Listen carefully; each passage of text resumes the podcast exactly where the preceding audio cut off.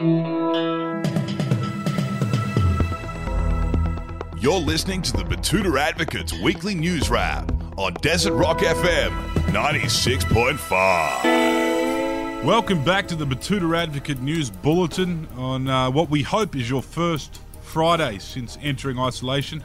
If you work in essential services, and the definition of that continually changes each day, uh, you would be still on the job logistics, medicine, pharmacies, convenience, groceries, and hairdressers. We're here to get you through these weird and uncertain times ahead. As always, we'll be delivering the podcast every week. We've also released a new daily edition of the News Bulletin, and of course, we will continue with our weekly interviews. I'm Clancy Overell, editor of the Betoota Advocate. And I'm Errol Parker. I'm the editor at large. And yes, if you think it's a bit clunky this week, it's because we're just getting used to this program called Skype, which we're using via the Skymaster satellite. Uh, reading the news for us this week, as always, is Wendell Hussey, the cadet. How are you, Wendell? Very well, thank you, Clancy. Trying to adjust to this working from home business, but I'm well. Been really getting into my Russian ice hockey. I'll get some tips off you later. Now, what's first in the news this week, Wendell? First up, rich people don't get coronavirus, confirms 20,000 brainless cunts on Bondi Beach last weekend, Clancy. Yes, Australia's most attractive, wealthy, and cultured citizens are seemingly immune to the potentially fatal effects of COVID 19. Like most inner city yuppies, uh, the residents of the eastern suburbs think just because they've got a bit of coin, they shouldn't have to compromise on their lifestyle for anything or anyone, even if that is a deadly pandemic. Our reporters spoke to some of the locals down there who said that everyone was just jealous that they didn't have a natural wonder like Bondi on their doorstep. Yeah, and there was a comment on that one from Chris Nguyen, a rather dark comment, but something to think about maybe. He said, Remember that scene in Chernobyl where radioactive ashes were falling on people on the bridge as they smiled, laughed, and played with eerie music in the background, oblivious to the fact that they are all now dead people walking? I'm getting the same vibes here, which I hope isn't the case. But...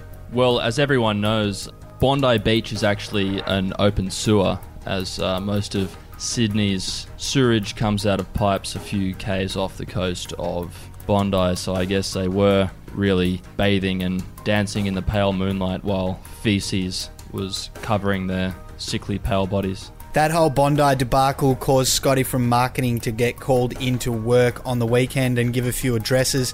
Some of those addresses have raised a few eyebrows, and as a result, the Prime Minister's speechwriter has revealed he doesn't know why he even fucking bothers anymore. Yes, this bloke's had a really tough time uh, as of lately. He said he can't keep Scotty from marketing from inserting his own little ScoMoisms into each speech, uh, making the directives that his nation is all waiting on at every press conference that he does at 10 p.m. on a weeknight that much more messy, about as clear as mud. This really is uh, Scotty's toughest marketing campaign to date, boys. I mean, but he'll keep plugging away and he'll keep trying to win the people over with weird anecdotes instead of concrete and clear information by the looks of things. You ever tried bar, Errol? I have tried bar.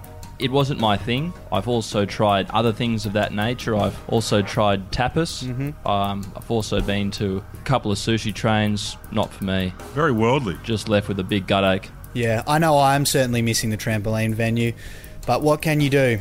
Back home in Queensland, how are things looking to you, Wendell? Well, the next story is Bob Katter loads 12 gauge after hearing faint cough a couple of blocks from his electoral office. Now we're talking draconian. I think Bob's taking it to a new level, almost martial law up there in the Kennedy electorate, taking things into his own hand to protect the immunocompromised people of the Gulf country. Bob Katter was seen firing his shotty in the air and trying to locate the source of a faint cough that was ringing out through the uh, suburbs of Mount Isa. Yes, if there's one man who's not going to be kissed by the pangolin in North Queensland, it is Bob Katter Sr. He said, Little Johnny, he, he tried to take away our guns, but he didn't get all of them, did he?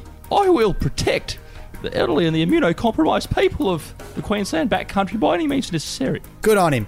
Elsewhere around the great eight in a row state now, and Pauline overcome by jealousy, the coronavirus is getting all the credit for closing the borders. Yes, while the virus originated in China, a place that Pauline is quite vocal in her criticisms of, the true source of the Australian explosion are cruise ships and Americans. Clancy is Pauline's first chief of staff way back when. Do you think this new reinvigorated hatred Pauline's shown for Asians um, means she's really gone full circle in her mission to inject hate and fear into the Australian psyche?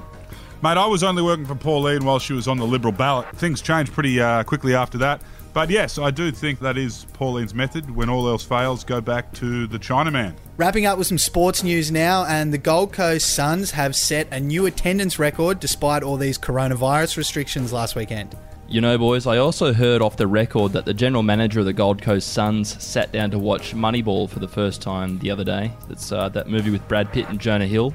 Uh, how they come up with a system to use cheap, less talented, nearly retired baseball players to almost win a premiership. Mm. Yeah, well, I heard the Suns GM and he got a few ideas. Shame he won't be able to see that dream come true next year, but you know, as they always say in sport, there's always next year.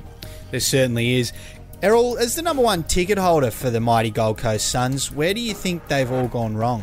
I think they haven't really read the room, and I don't think they've really left too much out on the paddock in terms of that. But, you know, when it comes to giving 110% to the Gold Coast community, I don't think there is a team that does it better than the Suns.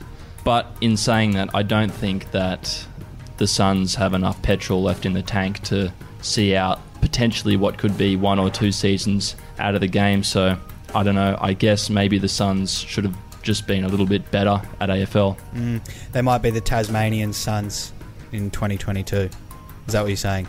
God can only hope. If they can't get Carmichael Hunt back. All right, some interesting points there.